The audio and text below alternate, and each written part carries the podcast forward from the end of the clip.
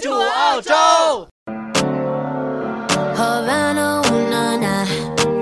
Half of my heart is in Havana, ooh, na, na. He took me back to East 大家好，欢迎大家收听这期《水煮澳洲》，我是主播红茶，在这个寂寞的夜晚又和大家见面了。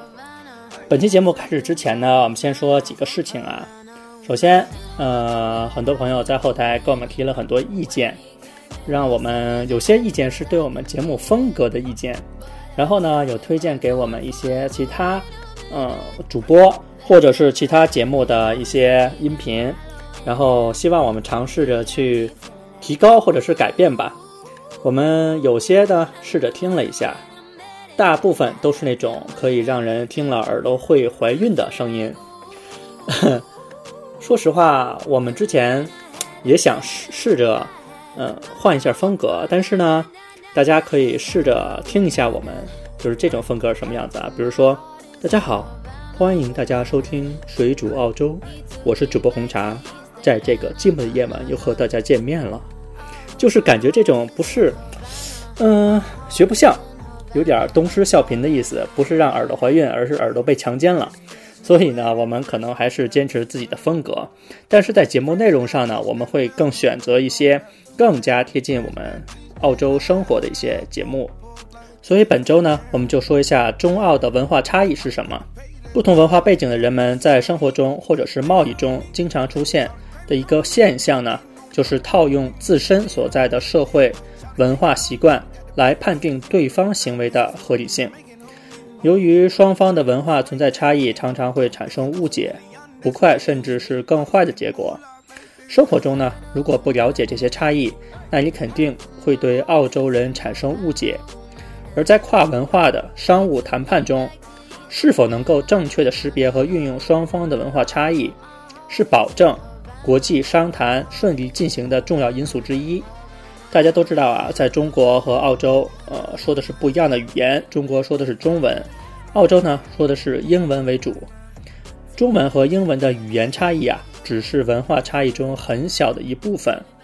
思维习惯与行为方式的差异，才是导致生活中产生冲突或是国际商业谈判失败的主要原因。深刻理解这些文化的差异，对于双方是否能够继续生活在一起，或是生意是否顺利，都是十分有意义的。大家也都知道，中国和澳洲，或者是更大一点，就是中国和西方国家存在着很多的文化差异。但是呢，人家一问你差异到底是哪里，你又解释不清楚。有的人知道差异在哪里，又不知道如何应对。我们今天就来简单总结总结，也是我们在澳洲生活十几年的一个生活经验。先说说我们生活中的一些差异。呃，之前一段时间呢，大家都知道 PG One 出的事儿，就是李小璐和 PG One 的做头发的事件。具体的内容呢，我们就不说了，也不卖书包了，因为大家都知道，看了很多这些新闻。但是从这件事情啊，我们看出中澳对于艺人的对待这些差异有是完全的不一样的。在中国呢，你要求一个艺人必须是一个非常完美的人，不能说是对于粉丝来说啊，而是说对于整个社会的这种包容性，需要这是个非常完美的艺人。首先呢，你也不能酗酒，你更不能吸毒，也不能嫖娼，嗯，也不能犯其他各种生活上的错误，你就是一个要非常完美的人。但凡你这个人出了一点点错误，呃，比如说 PJ One 把他引申成，如果他只是一个凡人，只是一个普通人，他肯定不会造成这么大的社会影响，也不会闹到这种程度。但是对于一个艺人来说，基本上你就完全被封杀了。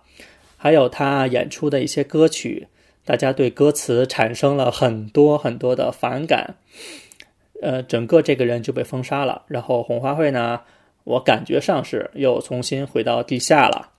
但是对于西方国家，像澳洲啊、美国呀、英国，其实对于艺人或者是说体育明星，他们的容忍度是很高的。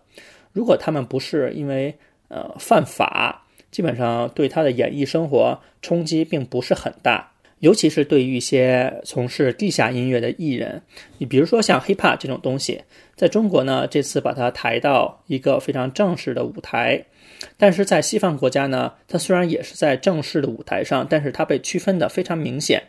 像 hiphop 明星很多都是，呃，这种吸毒啊、酗酒啊、家暴啊，或者是很多人都是不知道几进宫的啊，就是进去了。但是呢，民众对于这些呃艺人的容忍度是非常高的，而且这些只能算是很很普通的一些花边新闻。怎么说呢？就是他的个人生活呢，不太能影响他的演艺生涯。毕竟这个明星，他如果定位是一个非常正派的明星，那他呃也和中国一样，他不能犯这些错误。但是这个人本身，他就是定位在一个像那种呃 hiphop 明星啊，或者是说一个非常呃摇滚明星啊。其实这些嗯都是小事儿，不太会影响他们的演艺生涯。但是在中国呢，这个人如果出现，不管他是什么明星，但凡出一点事儿，啪，这个人就消失了，没有了。然后群众就感觉那种墙倒众人推的感觉。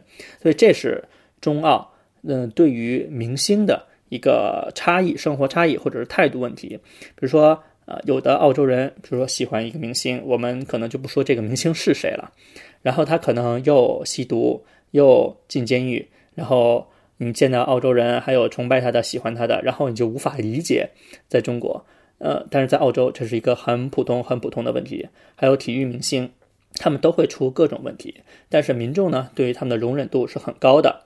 但是呢，对于西方国家来说，对于政客，他们的形象是要求很高的。这在中国正好是相反的。首先。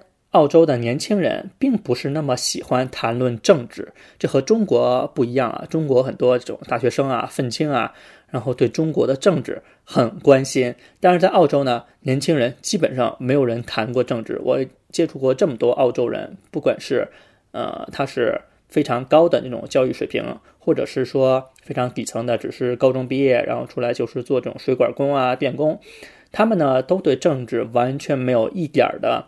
兴趣，除非是你要选议员啊，那不一样。呃，但是普通民众对于政治完全一点感觉都没有。但是到越老，这些澳洲人可能越看重一些政治上的东西，因为他们会吐槽啊什么乱七八糟的。但是在中国呢，是年轻人喜欢谈论政治。呃，但是在中国，你年老的人可能是人老为精吧，就基本上谈政治相对来说会比较少一点。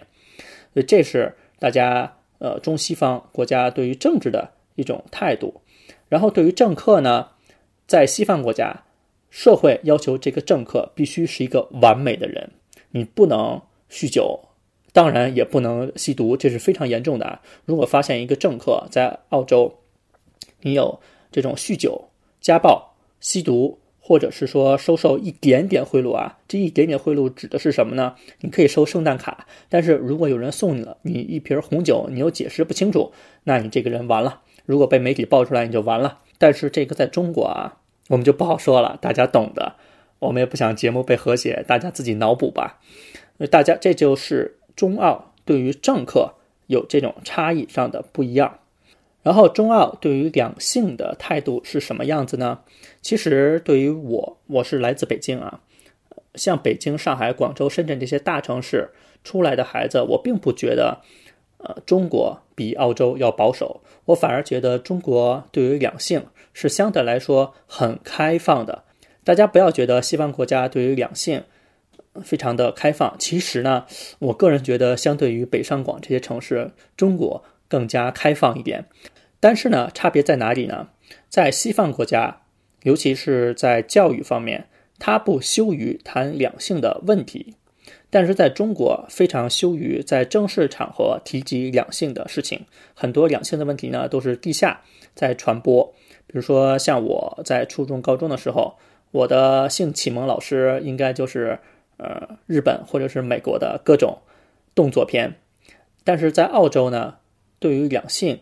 在学校就有很完善的教育体系，所以呢，呃，澳洲人从小就是有一个非常正确的这种性的知识，并不像中国，这个影响到你长大以后对于性的态度是完全不一样的。在澳洲，它不能说是开放，而是对性非常的随和，我只能用“随和”这个词。而在中国呢，你对性感觉很多年轻人对性反而是一种饥渴，非常饥渴的态度。就这就是中澳两国对于性这个态度是也是完全是不一样的。我们再说说其他文化上的差异，在生活中啊，比如说你在中国和人家打招呼，就说你好，呃，干嘛呢？忙着呢？去哪儿了？然后这种 conversation 这种交流才开始，但是这种交流很快很快，你可能就会过渡到非常详细的一个范畴。但是西方国家，比如说见面了就是 How are you? How are you doing? 其实这是一个非常非常客气的问候语，没有必要说的很详细。比如说，你澳洲人问你 How are you？你并不是他真的问你好不好，而是一个非常 general 的、非常平常的打招呼的一个话语。你并不是说要把你今天一个非常具体的情况告诉他，你只需要回答说 I'm fine, How are you？然后就过去了，就很好，不需要谈很正式的事情。这也是两国一个文化上的不一样，就是澳洲人并不是很在意你私人的生活。如果说你们有商业上的往来，他更希望你去谈这些东西，而不是更多你私人上的事情。但是在中国呢，嗯，可能正好相反，人家可能更加关注你私人上的一些感受，商业上的事情呢反而不是那么重要。然后对待孩子的差别呢，是中国是一群人养一个孩子。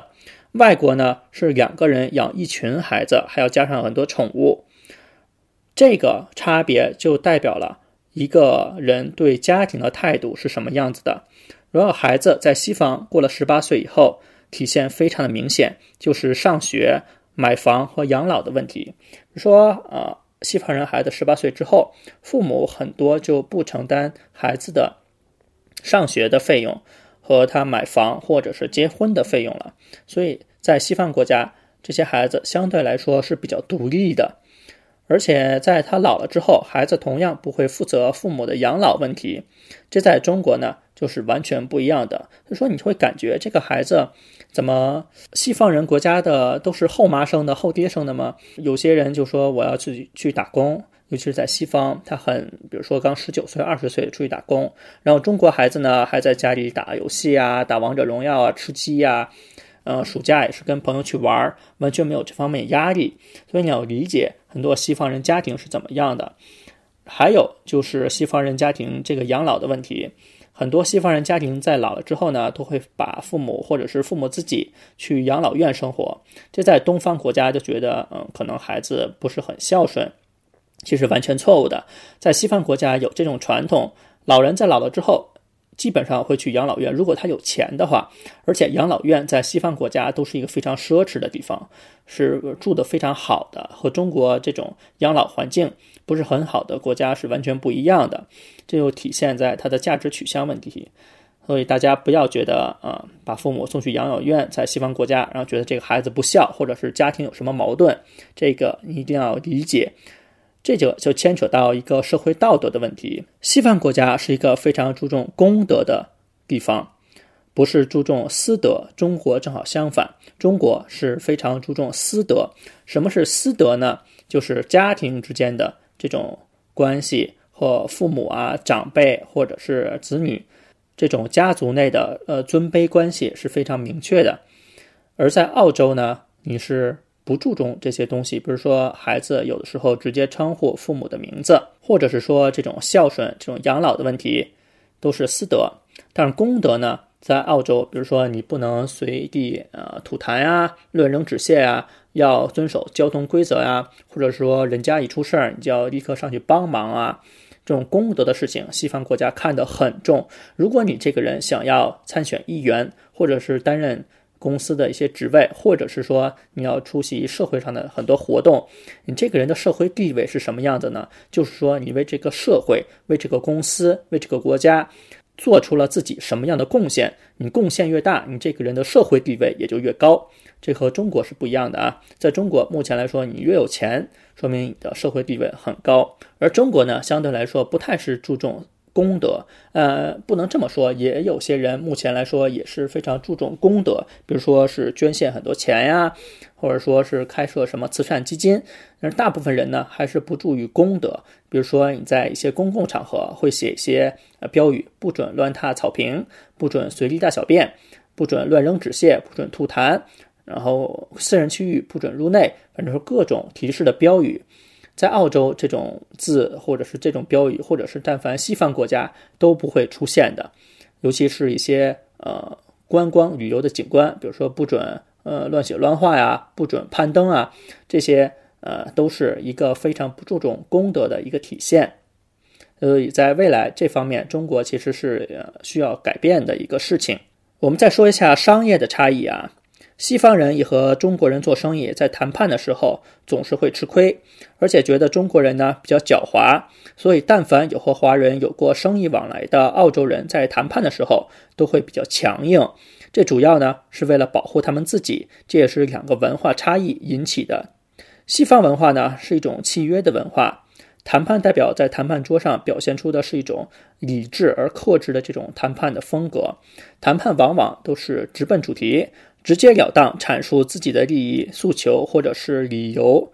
而中国文化是一种比较传统的儒家伦理的文化，讲究尊卑有序。中国公司的谈判代表在这种文化的这种熏陶下啊，谈判的风格表现为比较谦虚、谨慎、中庸、迂回，而且非常婉转。尽量避免不和睦的谈判语言，对双方合作造成隔阂。这样往往谈判下来，中国公司对外国公司的谈判底线就已经有充分的了解了，但是外国公司对中国公司的谈判底线却是那种雾里看花，完全摸不着头脑。时间一长呢，外方对于中方的谈判效率和合作诚意，难免就有很多的微词。正是因为感性和理性的差异。以西方国家为典型的这种西方文化，在谈判时往往以解决实质问题为导向，而中国、日本为典型的东方国家呢，往往希望能够通过谈判建立理解和形成长期的这种合作关系。所以呢，中西方文化抽象与具体的差异，在双方商业上的呃这种利益啊，也非常明显的表现。西方国家呢，经常把各种法律文件的文本。或者是说质量，或者是说数量进行数字化，一项交易的商业利润多寡往往十分精确地表现在纸上。但是中国呢，对数字并没有这么精准的预估。如果你是一个小公司，或者是说你在做一个小生意，想来澳洲投资，其实澳洲商人在跟你谈的时候，都会给你一个非常精准的数字，而中国商人，你可以。很明确的感到，比如说你问你营业额是多少，他可能就是说，嗯，十万到十五万左右吧。